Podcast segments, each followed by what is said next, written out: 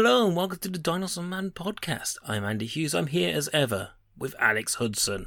I tell you what, if it gets much warmer than this, I'm gonna need the fucking Bifrost. Oh, oh, he's in and he's got zingers. Wish that I was half ice giant or whatever, because it's too fucking hot. Oh, it's warm. It's a it's a it's a warm day. The room I'm in, so my parents' house is lovely, but like the upstairs gets really warm. Epic slam on your parents there. Warm room. Oh no. the upstairs, like it's perfectly fine. Like it's really nice space to kind of, at the moment, live in. Um, But it is hot, and I've had to close the windows because my dad's working outside. Yeah, So he's banging around out there, and I'm just starting to sweat. yeah. Too. A sweaty, sweaty cast. Okay, to put this in context, uh, for all of our non-UK listeners, um, it's currently like one degree and it's boiling. Any level of heat is too much level of heat. No.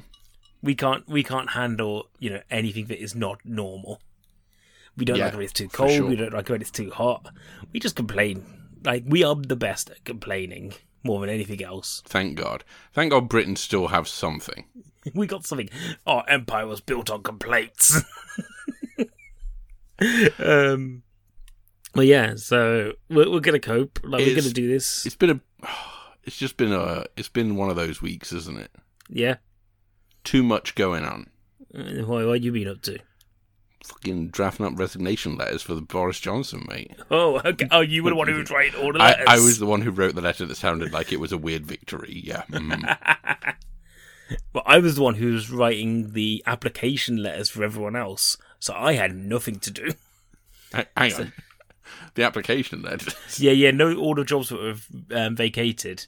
They Oh. needed somebody to fill them. Oh, nobody wanted I thought them, you meant so- like to be leader of the Conservative Party, and I was like, wow, Oh, no. you've you have been Then I'm very busy. because uh, seems like every fucker and his wife is joining the. Uh, oh yeah, I'm going. I'm going for it. Uh, I mean, you're not the- a member or an MP. Yeah, but I'm standing on the platform of she ain't gonna come back as a zombie. it's true. It's true. You know what? Bring back stat- stature. we talked about it last week, or maybe the week before. Yeah, it's been a weird week in the world as well. So, but one of the things that I did do this week is I went and saw a film, So a did I. brand new film. Oh, what film did you watch? Not this. What did you watch? so I guess it doesn't fucking matter. We're not going to do a spoiler review of Brian and Charles. Oh, I'm interested to know if that's any good. We'll find out next week, guys. well, it ties into uh, a spoiler that I had for this film before you'd even seen this film. anyway, um, so yeah, we're doing a spoiler review today oh of shit! Thor Love and Thunder, um, a film remembered what I have to do in a second. a film that I have seen and you have not. I'm not gonna. So this Exactly. Isn't, this isn't ruining it for me. The Um, film, the, the film was ruined by virtue of coming out for me. Um, we've not discussed this, No, so, um, but we will. Basically you haven't even about- put it on your Letterboxd list. That's how No. secretive you're being about this. I purposely did, Which makes me think that it's going to be your film of the year, and I'm gonna have to see this piece of shit. Wait, no, it won't be your film of the year because otherwise you'd tell me that we couldn't do this podcast. Um, purposely, I didn't put it on next. I was like, oh, I'll keep it as a little bit of a surprise Thor you. Uh, but today we're going to be talking for Love and Thunder, and and we're going to talk spoilers, even though Alex hasn't seen it. Mm-hmm. We're going to talk spoilers. Um, I'm going to talk spoilers, and Alex is just going to listen, and we're going to just discuss it. Um, and it's basically just a longer review, um, pretty much. Mm-hmm. And then I'll do a spoiler-free review next week on the podcast. You're very As well. kind like that. So that those that haven't seen it and are interested in it can still actually see it. Um, and you know, if if you're interested in our reviews and you take any kind of guidance from them. And there's thousands of them. there's thousands of them. So before we get started, We've done so many podcasts. oh, some people say too many. I agree. Like I think I was the first person who said that. you're the one who I'm started that campaign. zero of too many podcasts. Uh, before we get started, talking all spoilers, we must warn people that there are spoilers by inviting in our best friend, the spoiler porg. Imagine if this week I didn't do that, and instead I did like an old sea captain. Here there be spoilers.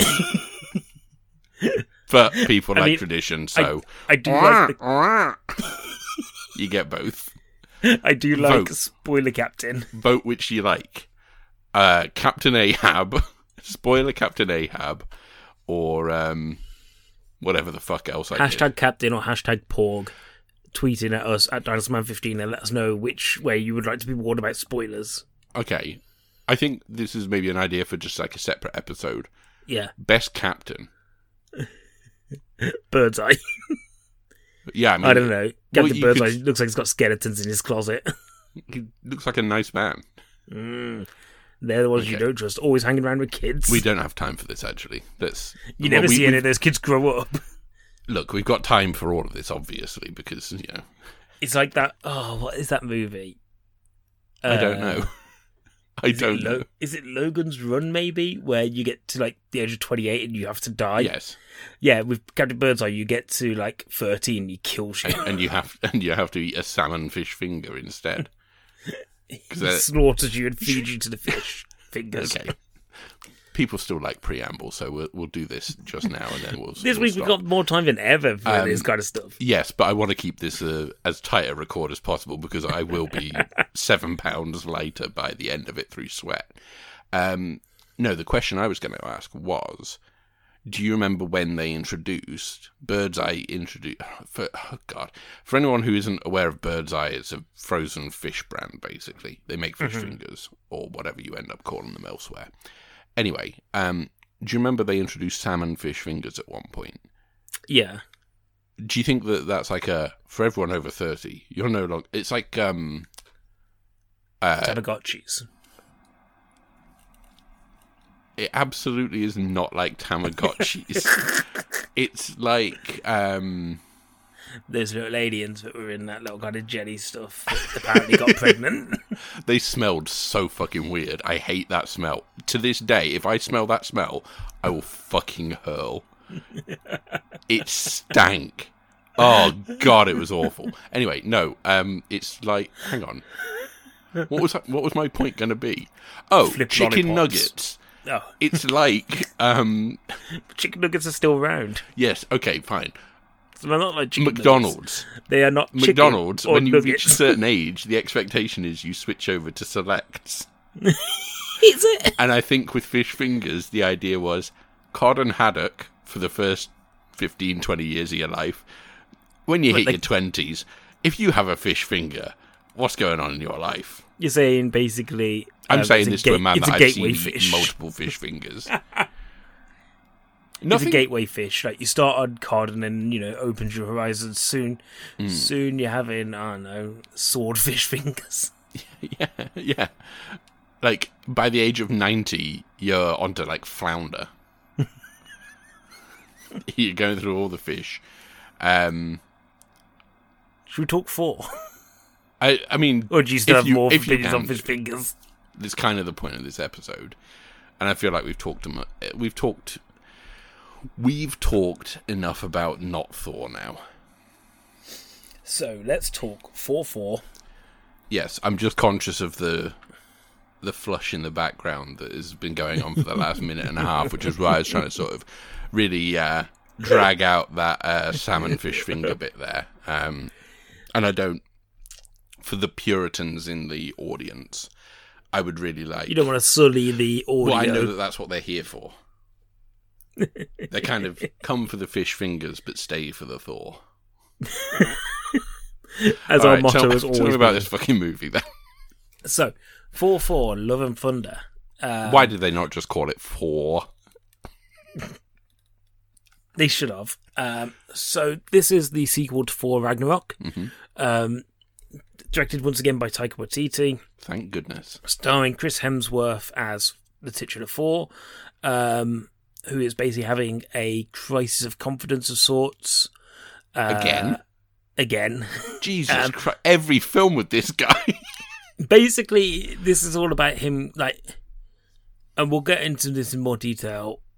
But basically, it starts off in a place of Thor is not really sure where he is in life. He's very aware that everything he's loved, he's lost. Mm. So he turns his back on love and instead focuses on just throwing himself into just being a weapon, waiting for people to say, "Look, we need your help." Um, and the Guardians, he's traveling around with the Guardians Galaxy, who are very much kind of like they'll turn around and be like, "We need you to win this battle." Mm. He'll go and then fight the battle, and then he'll go back to close himself off. Um, at the same time, there's a man called Gorr the God Butcher, played by Christian Bale, who is, as his name suggests, going around killing gods. Um, upon discovery of this, Thor must then go and find out what's happening, um, and then track down Gorr.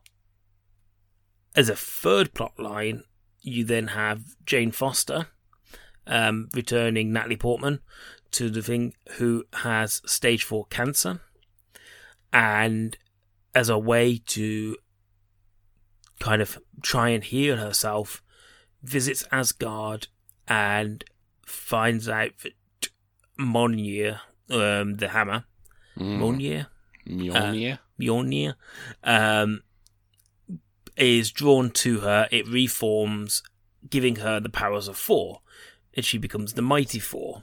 Um, Mm. So basically, a female version of Thor, um, and is then kind of in Asgard. They team together with uh, Valkyrie to go Mhm. hunt down um, Gorr. They visit the gods, all the gods, um, to try and get help, which is where you see Russell Crowe's Zeus and others. Uh, they don't get that. They go to face Gorr, um, and things happen. Basically, Gorr's main plan is to get to the center of the universe to visit a deity called Eternity. And Mhm. whoever reaches eternity first gets one wish. And his wish will be to No more gods. Exactly. So it's kind of we get to Gorr first, and Thor's is presumably more gods. or everyone is gods. Um, but he's kind of like get there first. If he gets there first, then the gods will cease to exist. So it's kind of a race against time. Mm. That's your basic plot, and everyone who's seen the film knows that's the plot basically. hmm And even I, as someone who hasn't seen the film, I now know that that's a plot. Yeah. You've just told me. So I think the first question Mm. that you must have.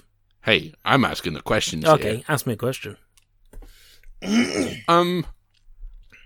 Okay, this is a. f- I think I know the answer to this, but I'm just going to double check because Mjolnir was broken, right? Yes, into lots of pieces. but then to it was Asgard. normal in Endgame. That was the one from the past because it was got it was picked up in the past, brought to the future, but then taken back with Captain America when he went and got the Infinity Stones back because it has Oh, and he broke up time. Peggy Carter's marriage. Yeah, okay. Uh, yeah, but the so Why the, does no one talk about that? By the way, the one in this timeline Sharon Carter can't exist anymore. is she his is she Peggy's daughter? Yeah, she is, isn't she? Well, Granddaughter or something. Yeah, right? yeah. Maybe What the fuck? she's secretly Cap's daughter and makes that whole thing really awkward. He had sex with her. Captain Anyway. America doesn't have sex.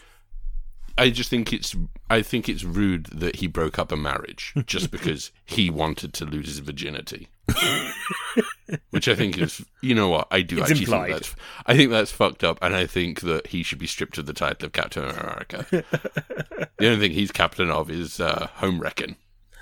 But um, yeah, so the the hammer in this timeline was broken into pieces by Hela, and those pieces are in New Asgard, which is the place on So Earth. the ham oh god, this is the problem with this Marvel universe sometimes. So the hammer is Mm-hmm. the same one that was used in Infinity War Endgame.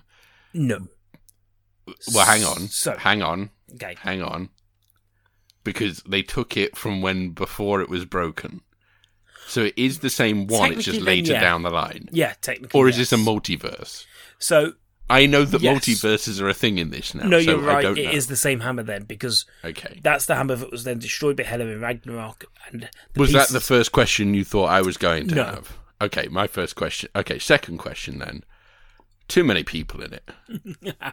no? A lot Okay, of people. Fine. Um, I suppose my first question would be Is it good?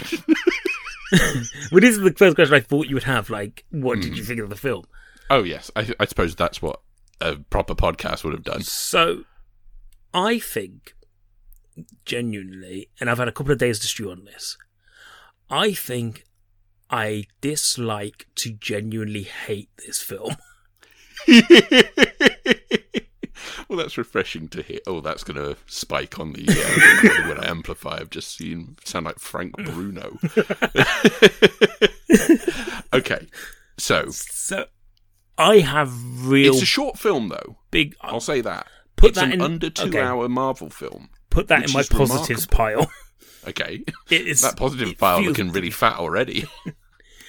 I have really serious problems with this film.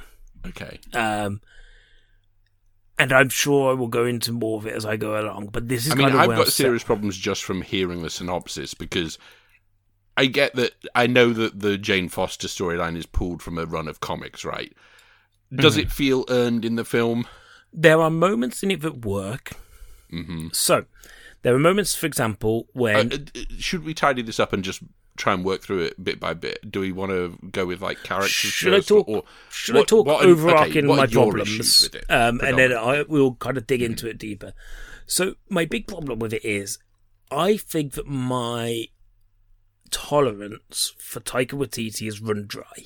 yes, and it's a real shame because I think what we do in the shadows, um, I think, um, Hunt for the Wilderpeople are some of the best films of their time. I think there's some incredible comedies, and I think Taika Waititi has the ability to really hit my comedic bone. Like he really Yeah. can. But for Ragnarok, I didn't really like Jojo Rabbit, Mhm. um, and this especially, I just really am done with the Taika Waititi. Here's all the jokes, and none of them seem to land. yes, So I was in a fairly full screening, and I, the audience didn't really. There was one bit that really got me, and I'll come on to that later. Um, but apart from that, like the, there's like a thousand jokes, and I do think it is less joke heavy than Ragnarok. I think Ragnarok didn't allow any moments to breathe. Mhm. Um, this has a couple of emotional moments that do work because it is allowed, but I do think that it still suffers from well, everything has to be a joke.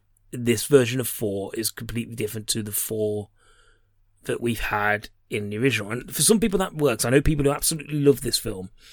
My big problem and the main problem of this is I think it never really knows the tone it is going for. It is tonally all over the place. And the mm-hmm. reason I say this is because Gorr, I love Christian Bale's Gorr in this, but he is from a completely different film to anyone else in this mm. film. He is terrifying at times. Like he is really unsettling. He plays this kind of like so. Um, a load of Asgardian children get kidnapped, Mhm. and at one point he appears and he just starts talking to them, and it has this real kind of sinister um, child catcher vibes to it. And Christian Bale has this kind of like three different voices that he keeps switching between.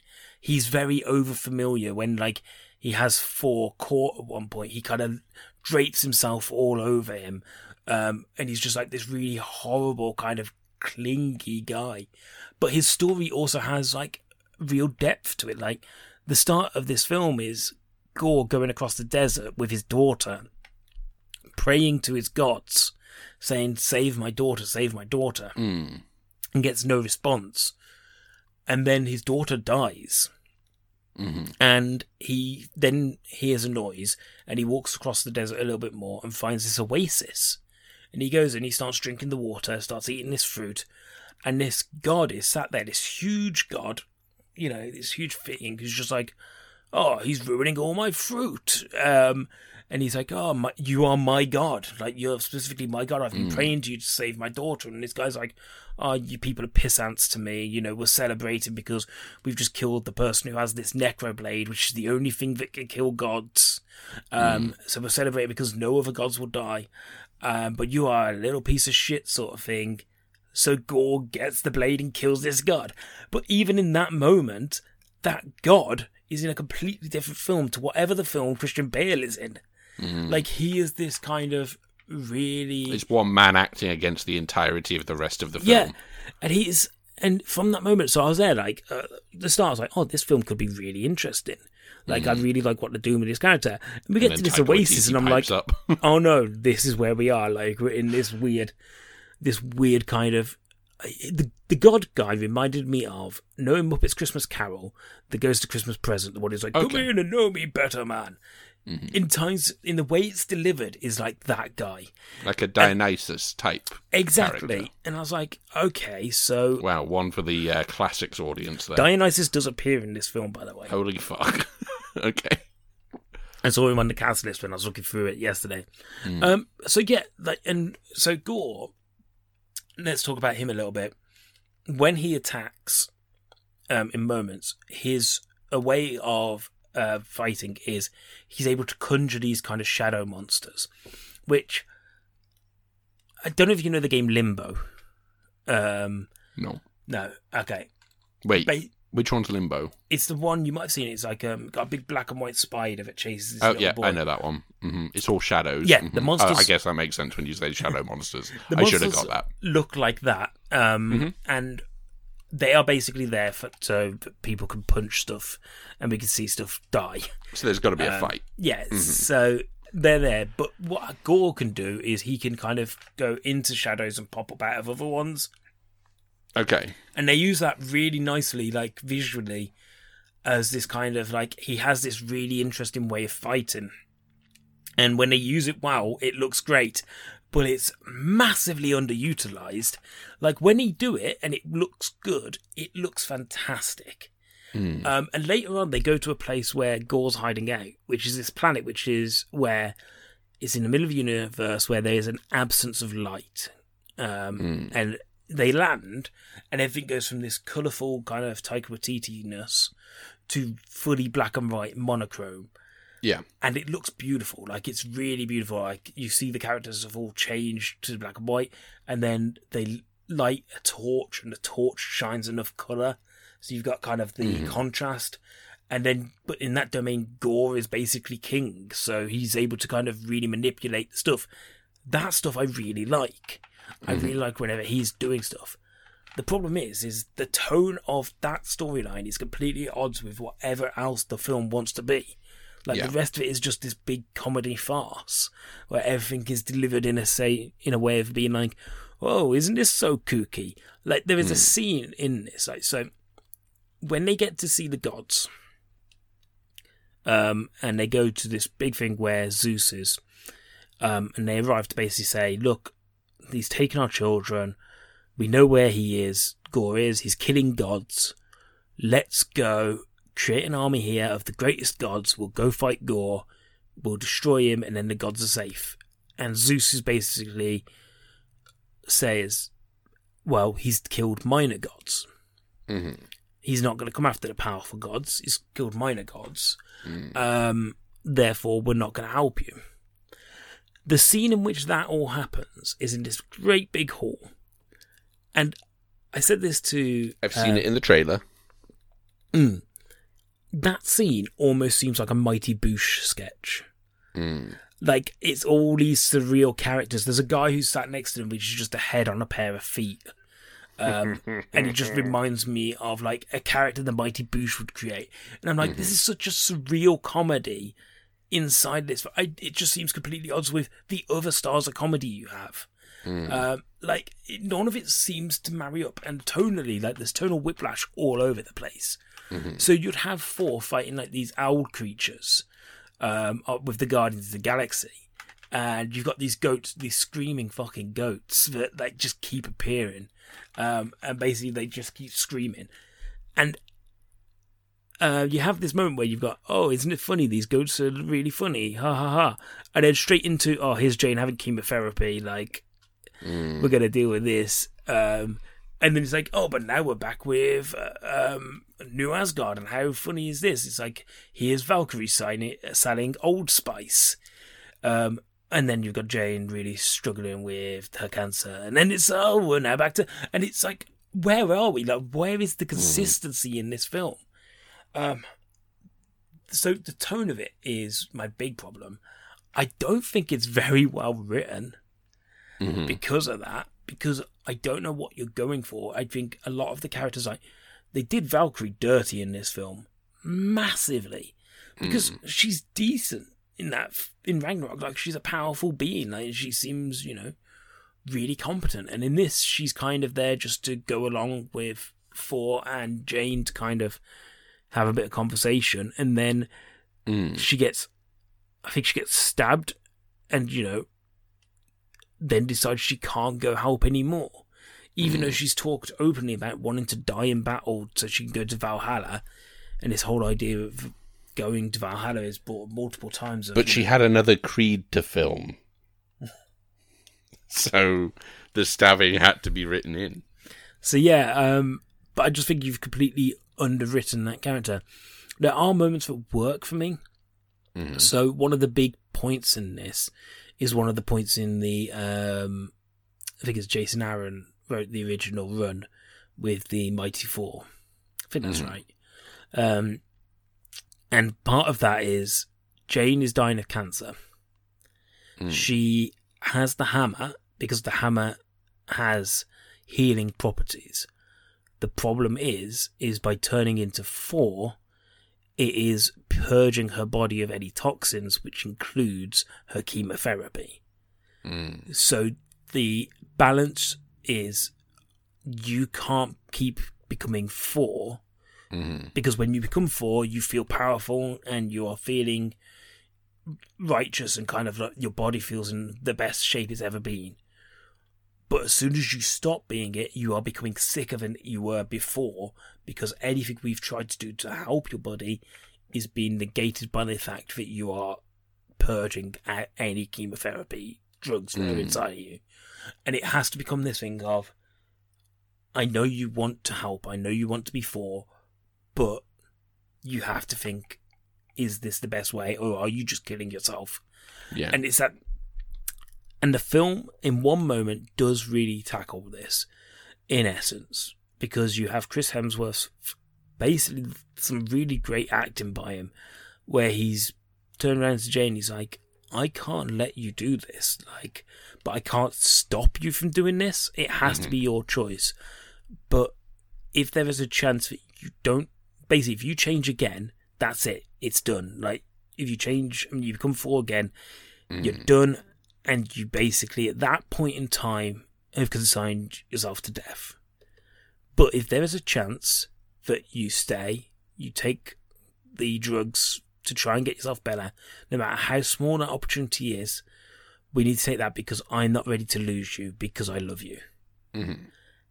and I understand you want to help, and I understand you want to do this, but if you do it, then I lose you, and I can't lose you because I love you. Mm-hmm. And in that moment, I'm like, oh, it's almost doing something here.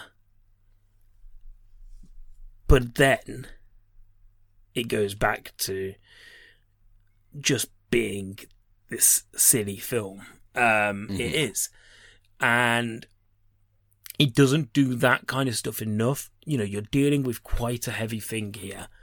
Um, you know, it's they say what is it? One in four people in their lifetime will be at least in contact with somebody who has cancer. Mhm. So it's something that a lot of people will be aware of. A lot of people will have some kind of situation with, and it's almost as though that's just an inconvenience in this Mhm. film. I don't think I'm. I you know I do think there are going to be people who do not think this way to me at all. They do not will not agree with me, but I do think that sometimes it's almost as though they've gone, "Oh, we're going to do this storyline because it's a storyline in the comics." Um, but actually, what we really wanted to do was just bring Natalie Portman back because that would be fun for the fans. Mhm. Oh, but we also have to deal with this other side of the storyline because if we ignore it, then um, the fans will be like, "Well, why are you ignoring a huge part of her storyline?" Mm. But it is almost as though it is just this inconvenient thing in the background of, "Oh yeah, we have to," because for ninety percent of this film, she is in Thor form. Mhm. Like she, you don't even see her struggling. Like, so there's a point in the beginning where she is has having chemotherapy. hmm There is then a scene before they go off to the Palace of the Gods. I can't remember what it's actually called. Um, it might be called Omnipotent Palace, Omnipotence, but Omnipotent Palace or something like that. Um, hmm but basically, before they go to there, you see her look at herself in the mirror, um, and she looks a bit worse for wear. hmm Then the next time you see her is when she's in a bed and Thor's telling her that story. There is no real indication that this thing is taking its toll on her throughout time. There is no sort of real damage being done to her. Mm. Um, and it means that basically when it gets to the end and she turns into Thor one last time and basically signs her life away so she can save Thor, at that point, that has no feeling to it. hmm It has no meaning to it because this side of the storyline has been so really underwhelmingly written and really handled to a point that I go, well, did you even want to put this in here? Mm. Or did you just want two Thors? Like, is that the fact? Um, so I think that like a huge part of that storyline of why she's back actually just feels underserved. Yeah. Like you're just not doing anything with it. And that's the problem with most of these characters. Like I do think like everybody is really poorly written. Um and there is an element that like it then seems like Portman is phoning it in a little bit. Why wouldn't you? Mm, like She clearly doesn't want to be in these movies and came back to be written out. it almost seemed well maybe not. Oh, So- God.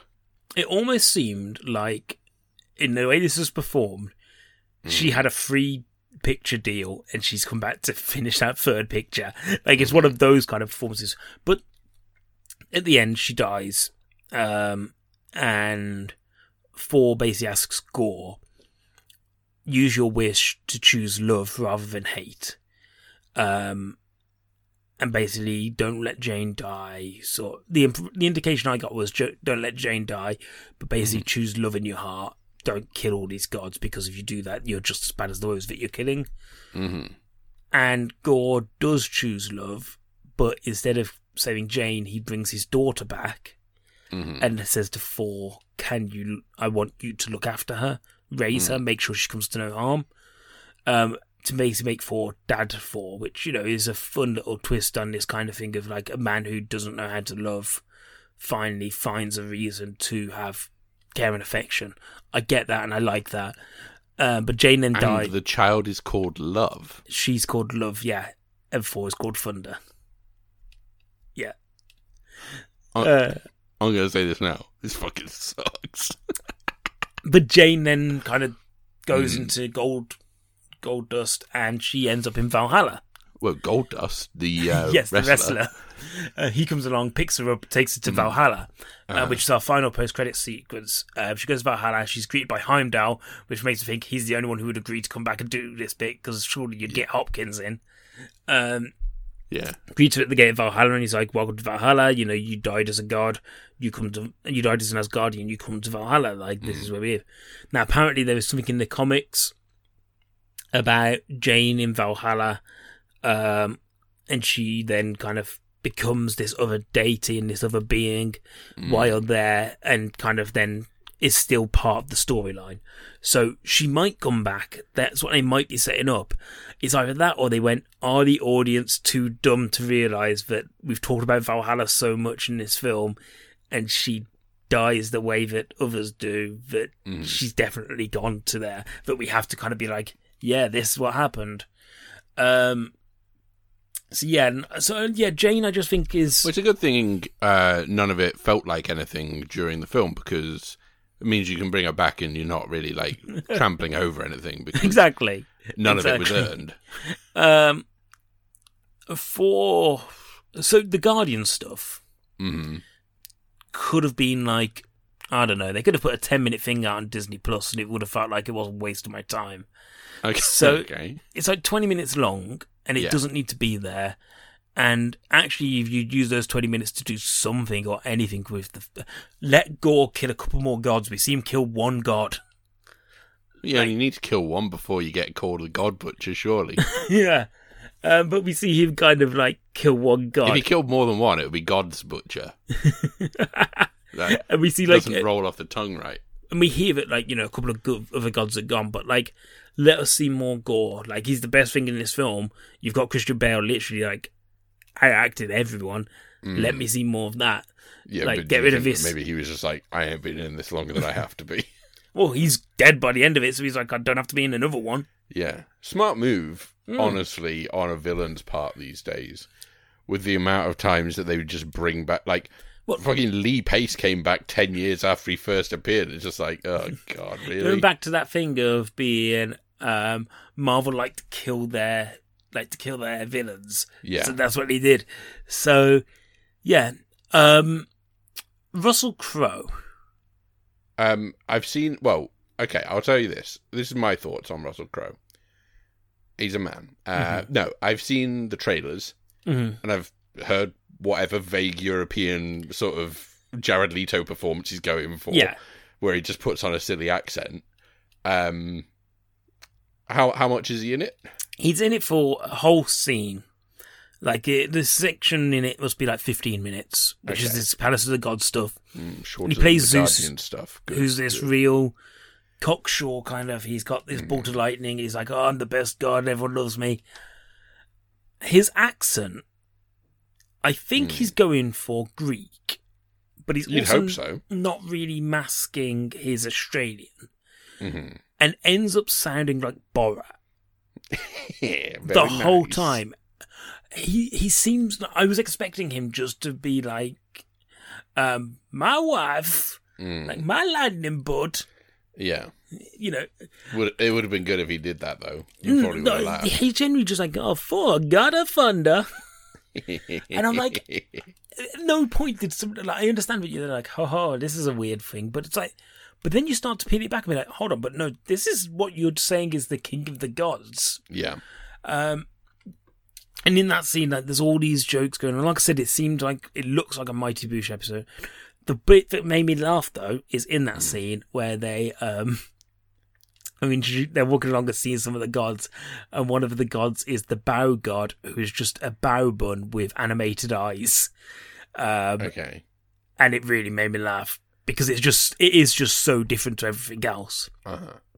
I was like, okay, you got me. uh, that feels like a Mighty Boosh thing. Though. Yeah, you got me there with one of these. Do you kind want it of, to be a Mighty Boosh film? I think I might. It kind have, of sounds like you want that. I think I might have sounds like appreciated it more. Okay. Um, So when he realized that Naboo was also one of the gods that he has to present himself to, and uh, I know that he presents all of himself to them. yes. Um, Which- Johnson is right. too big to make people faint. if I'm gonna talk like real nitpicky and like be real kind of, You'd think that the Thor Love and Thunder this. spoiler review is the place to do it. so even stuff like he gets stripped naked. hmm and all the people, like all the people, either side of Zeus faint. hmm It go, the shot goes back to Thor. He goes, "You flick too hard, god damn it!" It then goes back to Zeus, and everyone stood up Mm. next to him. I'm like, but they've just fainted. Hang on. When he says you flick too hard, does he mean he inverted his penis? Well, I think he means the his clothes come off, but Oh, also okay. his skin all comes off, and then his muscles and his bone. It's the Rock DJ video by Exactly the reference I was going to make. Um, but yeah, and then he goes back to Zeus, and they're all stood up, and I'm like, continuity wise, you should see them either getting up. Gods or- faint differently than we. Yeah, though. maybe, and that's just nitpicky, you know. I'll tell you, like there are certain things in this that look beautiful. Like I do think the city, But hang the on. gods look really great. Why does Natalie Portman not faint the first time she has sex with him? We didn't see that though. I saw that in the first Thor film. Did I not? Did I see the DVD, No, you the watched- director's cut? You watched the one called Foreskin. Bring back the Branagh cut. Um, well, uh, but this is what I'm saying is that presumably that means that she faints every time that she's seen him naked. Mm. I, I, I'll tell you, she's probably faint more in that than due to a cancer in this film because that Eesh. isn't existed. Um, you know, and I do think there are parts of this film that look beautiful. Like there are stuff that looks really great. Um, you know, the City of the Gods looks great. I do think the monochrome planet looks great. Um, I thought the City of the Gods looked silly, but But no, but on, on screen it looks very opulent and it looks very Okay. much like there's a lot of time going in there. But It then looks there fake. s- there is stuff that looks really bad. Mhm. You know, How are the goats? at one point they they aren't bad actually. They're Mhm. fine. They use real goats for that, probably. There is one point in this film, right, where, and I'm sure this happened, Hmm. and I heard somebody else talking about this. So I listened to another review of this film, and they weren't. There are others. Yeah, they weren't as down on it as I am, but they mentioned something about this film, and I was like, "Oh my god, I was right."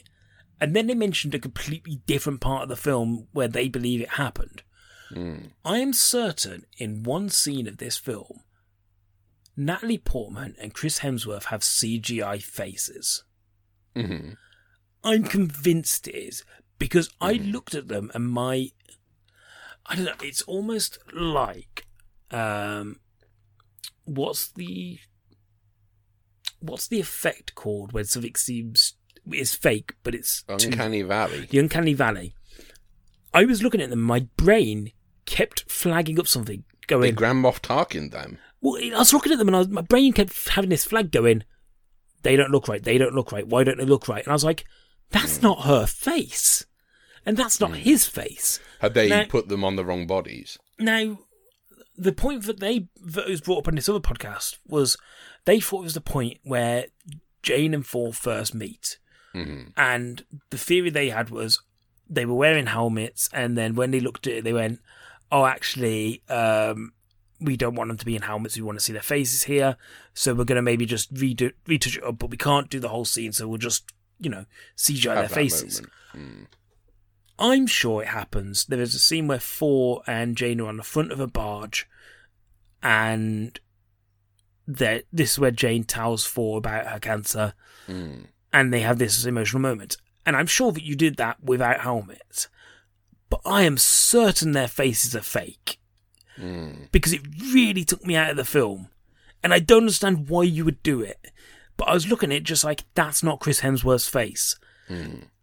And I sat there and all I could think was either I genuinely thought I might be having some kind of episode.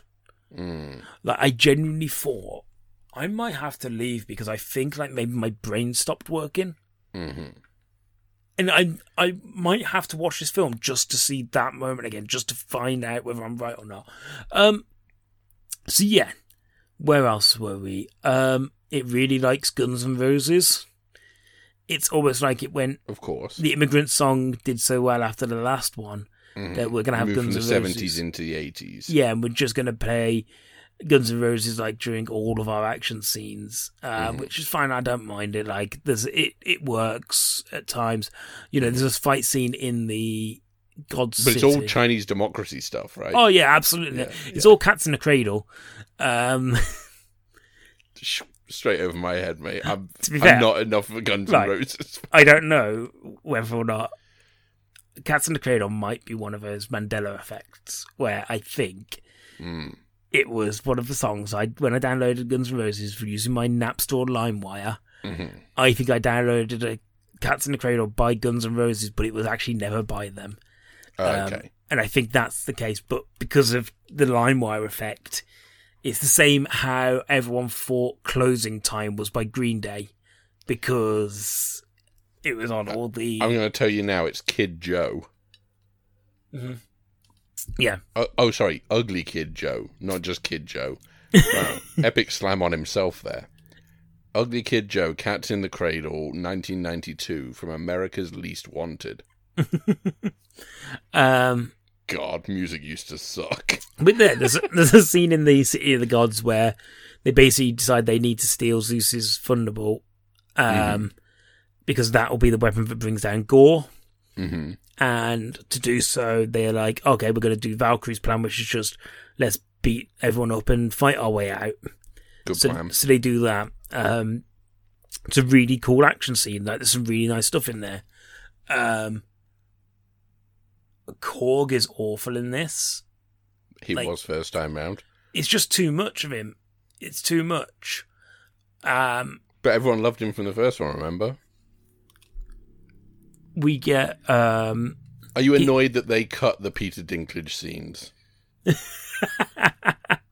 I wish he was in this. He came back and filmed scenes and they cut them. Did he? Apparently so. Him and Jeff Goldblum both were on set and filmed scenes, and both of them got cut. And we all know that Dinklage was probably the best part of Infinity War. Um, yeah, that is a shame. So Thor has this relationship with his new hammer, um, Stormbreaker, in this, where God, his hammer, that, know that. his hammer is jealous of Mjolnir reappearing. Um, Oh, for God's and the sake. comedy for that never lands for me. Like it never, at no point does it ever seem funny. Um, hmm so yeah, and like I said, th- that's the problem. A lot of these jokes don't land. So there's a post-credit sequence in this as well. hmm So Hercules appears um, because Zeus gets killed, hmm or at least you think he's killed. But at the end, he's like, "Oh no, I'm still alive." And he's like, "People used to fear us, and they don't fear us anymore. We'll show them what the gods are. We'll show them who to fear, won't we, Hercules?" And then the camera pans round, and it's Brett Goldstein, um, wearing the Hercules accurate comic costume, which is quite funny to see because it is just all chest, and he's like, "Yes, father."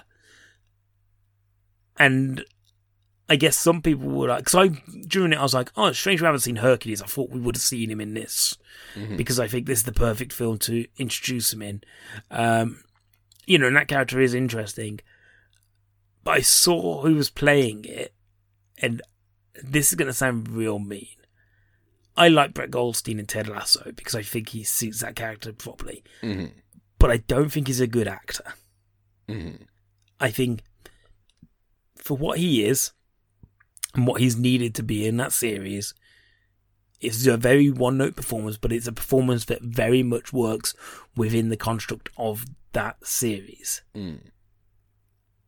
Him being in this as potentially a future antagonist, Mm. I was there like, oh, that's a terrible choice. So I I can't say anything because you know Yeah. Brett's a friend. Um, however, I mean, look, Emmy-winning Brett Goldstein not good enough for you. Not good enough for you. Emmy-winning Brett Goldstein. You'd rather have non-Emmy-winning Christian Bale yeah. Coming back as Hercules, a different character. Yeah, like genuinely like I think here's my theory. Mhm. They got scared, right? Because they went, "Oh shit." Sony have gone into production on Kraven, which is basically their Hercules. they got Aaron Taylor Johnson, who we got. Hmm, Brett Goldstein will do. Yeah, it was either him or Tim Allen. like I get I get why Would they you? cast Okay, would you prefer Tim Tim Allen. Allen? Tim Allen. Okay, good, good, good. Um, I get what they've done. it- Like you know, at the end of the day, Brett Goldstein might be fantastic in that role. I'm not gonna say that he isn't. I just when I first saw him appear, I was like, "Ooh, that seems like a weird." what if he's like a secondary antagonist who's like a funny one? Maybe, and that might be the case. Um, They'll bring back uh, Hela, probably. She dead? Can't it remember. was it was one of those things that I saw him and I was like, "Oh, okay, so that's who they've got." And I, you know, I can see what they've done. They basically they've got somebody who, you know, like you said, he's won awards. He's in a show that is one of the biggest shows Must in the world right now. You know, it's it's that thing of same reason why you cast Harry Styles as uh, whatever that character. I can't is. say anything, Harry, because he's a friend. Um, Um, but you know, you cast you're casting people who are, um, you know, Yes. Hansel's so hot right now, sort of thing. mm, Um, but uh, this all leads into one of the points I made to Jason when I was speaking to him last night. Of I really don't know where this phase of Marvel is going. I don't see how it all. do you think they know? I'm sure he must have a plan. Mm-hmm. I'm sure he must have a plan. But like, it's almost as though I don't know how it all links together, and I don't really know where we're going. And all our post-credit sequences are just introducing us to new guys. You know, if you look at like Okay. Harry Styles, Charlize Theron, Brett Goldstein, like we're just getting introduced to more guys, and no real indication of how they go together. And Okay, can I can I posit this? yeah, I don't think they do go together, and I don't think they want them to. I But think they're the now po- viewing some of these properties as opportunities to just have Thor, who's been an integral, because they don't want him to be part of the team up movies anymore Mm-hmm. Because he's a reminder of the past. Although all of the characters are going to be reminders of the past because you've got young fucking Hawkeye, young Iron Yeah. Man, young Ant Man, young fucking everyone. But I think the genuine thing that they're going to go for here is, well, in these solo properties that are sort of the legacy properties or whatever, Mm-hmm. they're the ones which now are just going to kind of silo off into their own individual things. You know, you can throw gods into this more than you can into because Yeah. in the mainline stuff, maybe Celestials is more what they're going. For. Hey, they appear. Okay, well maybe I'm fucking wrong then. They they appear in. Well, maybe I don't know jack shit. um, They're in the Hall of Gods. But yeah, I get what you're saying. You're saying you know that, that maybe they're having this as more of a they what I'm saying is they need someone for the fans to simp over now that Loki's dead, and Yeah. it may as well be. this film massively misses a Loki. Like it misses some kind of extra element. But does it not try to have one in it? What with Gorr? Well, no, with um, whoever uh, Jane Foster being a god now. Yeah, but like this, but it misses any kind of element of. To fair, the whole film misses misses elements of drama because Mm-hmm. it's so haphazardly written. Like there's no stakes to the whole thing. I don't know what you want me to do about this at this point. It's too late. I'm No, sorry. This is why it's a review and not a preview. You know. Um, you Oh, know, we should have done. We should have done a preview where we stop these problems. yeah, we should have spoke to Taika I hope it doesn't have this in it. So yeah, I don't know what how it all goes together. Like the the beauty of the Marvel Cinematic Universe was it was the one that could. It was the one that had all these pieces that they all kind of said. Maybe at the end of this phase, we will see how they all slot into place. Or maybe, and just hear me out here. Doesn't have to. Maybe you may as well call Disney Ben Shephard because they've reached tipping point.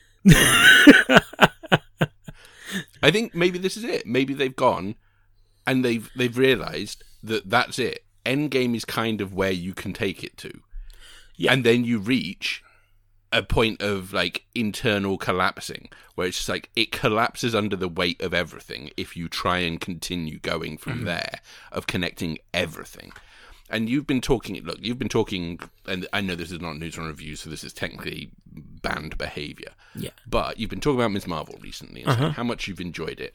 And actually, you weren't even curious that much about how it was going to fit into it because you were just Yeah. enjoying the ride, right? Now, it sounds like Love and Thunder is not a film that you can enjoy the ride of, but maybe for the people who really. Uh, this character resonates with for Like, some don't get fucking me wrong, the worst character in the MCU. There are people, and I've already seen it on like online in like Facebook groups I'm in. There are people who absolutely adore this film, and they're like it's one of the best of Phase Four, if not one of the best Marvel movies, and they're completely right to have that decision if that's how they feel. It's not their fault; they're wrong. Exactly, exactly. Okay. Um, Um, okay, so that's my so that's my theory. yes, that no, I no, you're right. Maybe it doesn't have to go together. The problem is, is this film for me follows also a bit of a trend lately, which is I don't think it's very well made to the point that if I Hmm. Is told that you, COVID problems? Would you say? so if I told you this was a COVID production, I genuinely think you would believe it. But if I then told you, oh no, but it actually wasn't, it was all done post, you know, post COVID, you know, we're all still in a COVID world, but you know, post the kind of really sh- severe lockdowns that really hampered stuff like, say, Shang-Chi, um, you know, it's past that point and it actually was fine, then you probably wouldn't believe me. It, and it's this thing of, But we're you not. got uh, this Were with, the issues still not there because of how strict Australia's rules were in comparison to the, the states? yeah, Because it's true, all shot in Australia, where they were much stricter on film productions. No, but there was a lot I'm more not trying. free. Look, I don't ever. You know me. I don't ever want to give them a get out of jail free pass with this shit. But the But- point I'm making is that Marvel's movies have always had this kind of stamp of quality to mm. them, where it's almost as though you go, okay, not only is the writing, but the filmmaking and the production design and the effects and everything are pretty much the best you can get in like superhero action. And it almost has seemed the last few properties, both TV and film, have been a bit slapdash. Mm-hmm. Almost as though they've gone, we've made our billions, we can now afford to make films that aren't as quality and people will still turn up. This is not being received critically very well. Um, I think it is it's one of those that the audience I think will enjoy more than the more than the critics. You know, I've not read any of those reviews, so I don't. Like I said, I've only listened to one, and that's because it's a You're podcast the only critic that matters. Um, but say, for example, stuff like Moon Knight. I I enjoyed Moon Knight. Um, it's not the best, but I enjoyed it. But there's moments in that where some of the CGI is incredibly, incredibly bad, and you go, "But this is Marvel making this. Like this is Disney. It's got Disney dollars behind it. They shouldn't be making this kind of thing look this bad." And this is the same as this film. I'm like, I watched some moments of it. I'm like, but this shouldn't be like this. Like this is a this should be, and I think it misses some of the charm of Ragnarok. Yeah. Like I'm not a fan of Ragnarok. I've been on record saying I don't enjoy that film. I've watched it a few times since just to really cement it. But the one thing it did have is it had a distinct style. Hmm. Stylistically, it looked a certain way, and this doesn't have that. It doesn't hmm. feel like that. I think it has its moments. I think it does its thing where, you know, in its moments it works, but overall I think it is a pretty bad film. And I genuinely was toying between the fact that I maybe I just don't like it to genuinely I hate it. I think it's a terrible film. Like But because is that more a case of what it represents? a little bit, and I think that's really kind of clouding a bit of my judgment. But that's why I'm going to probably settle with dislike in the sense of just I think this is just a really badly made film. hmm It's you know the problem is we spoke about this before with I think we spoke about Christopher Nolan where we said a bad Christopher Nolan film is still better than a lot of films. Oh, I came up with a really good Christopher Nolan impression the other day. Oh, yeah? I'll do it for you next time I speak. Um, okay. do you to round up when, we, when I say until next time, you can do your Okay. Christopher Nolan impression. Okay. Um, it's kind of specific about a film. Okay, never mind. It's fine. We'll, but we we'll spoke about it work. Christopher Nolan. We said you know a bad Christopher Nolan film is still better than most other directors' Yes. films. And you know, I do believe a bad Marvel movie is still better than a lot of superhero movies you get. If you mm. compare this to say a Morbius this year, mm. it's light and day between the quality. I mm. just think this is a bad Marvel film, and that, and because I'm such a big Marvel fan, that hurts more because it does feel lazy. It does feel like there are so many elements, and the easiest way to fix this film would be to decide on what tone you wanted it to go for. Because by it being tonally all over the place, you are dealing with a film that doesn't know what it wants to be. And as an audience, you get tonal whiplash constantly because you don't know what type of film you're supposed to be watching. Mhm. Um, I think this is the first time I'm probably not going to recommend a Marvel film. Like normally, I at least that'll do pig. recommend Eternals? I kind of, I think Oh, that'll do pig for Eternals. That's not recommending. But you know, this is the first That'll one. that- do pigs for yeah. when I can't make a decision. But this is the first one that I'm going to specifically say I do not recommend because I, Mm-hmm. I don't, I don't see the value in it. Okay. I 100% wouldn't tell you to see it Hang any on. time. I'm sorry. Ant Man and the Wasp was at least a that'll do pig. I genuinely cannot remember Ant Man and the Wasp. It fucking sucked, I'll tell you that. um, but yeah, have you got any questions that you want to cover off? oh, God. Um, Like, I don't know how use, useful that was as a spoiler review. It was just me kind of just talking at length. Um, have I got any questions? I hope I got across like my main things. No, yeah, I get it. It's I not don't know. good. is- oh, I don't know if it was just me just ranting negatively for however long this Hey. episode will be. Sometimes that's just. If It's felt you'd have- if you'd have allowed me more of a voice on the fucking uh, Infinity War spoiler review, that would have been my voice. Um, look, nothing you've said here today is going to convince me to watch this film. No. I don't think that was the intention of today. Thank God. And I, I think I wasn't going to see this film anyway. there are people out there who absolutely love this film, and if you do carry on loving it, tell me, like, tweet at me at DinosaurMan15, tell me why I'm wrong and why you love this film. I'll be very interested to hear people's opinions on it. I am Um, but, confused You know, as to why Thor is a character that seems to keep on getting more movies because he is a character that they have not ever known what they are supposed to do with him yeah. from film to film. Like Oh. his personality changes film to film. I just remembered Like- there's a plot point in this that is really baffling. At one point, so the kids get kidnapped, right? Thor goes to hmm. save them, and then all the shad- Gorr creates his shadow monsters, and these kids are like, "Oh, we're gonna die." So Thor basically does the thing that Anthony Hopkins Odin does, where he's like, "Whoever has holds these weapons, like he gets the kids to all get these." Bits of wood and stuff. He's like, whoever holds these weapons, um, if they would be worthy, may temporarily have the power of Thor, and he imbues the power of Thor into these children so that they can take on the shadow monsters while he goes fights Gorr.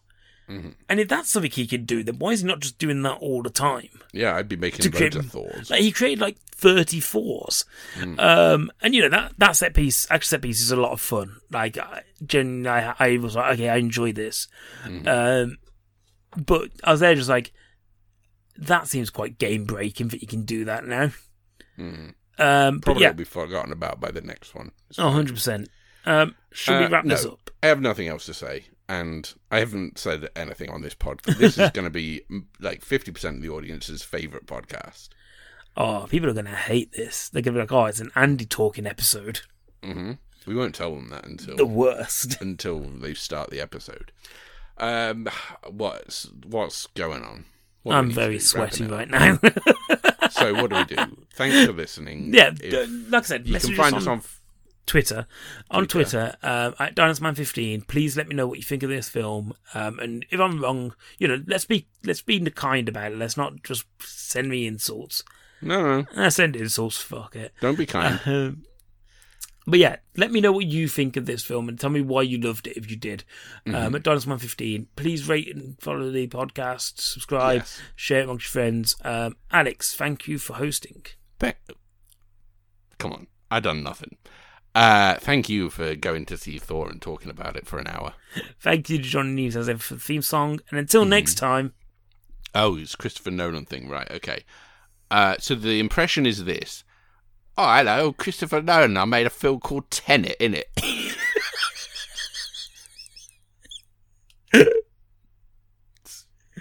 it's probably good, isn't it?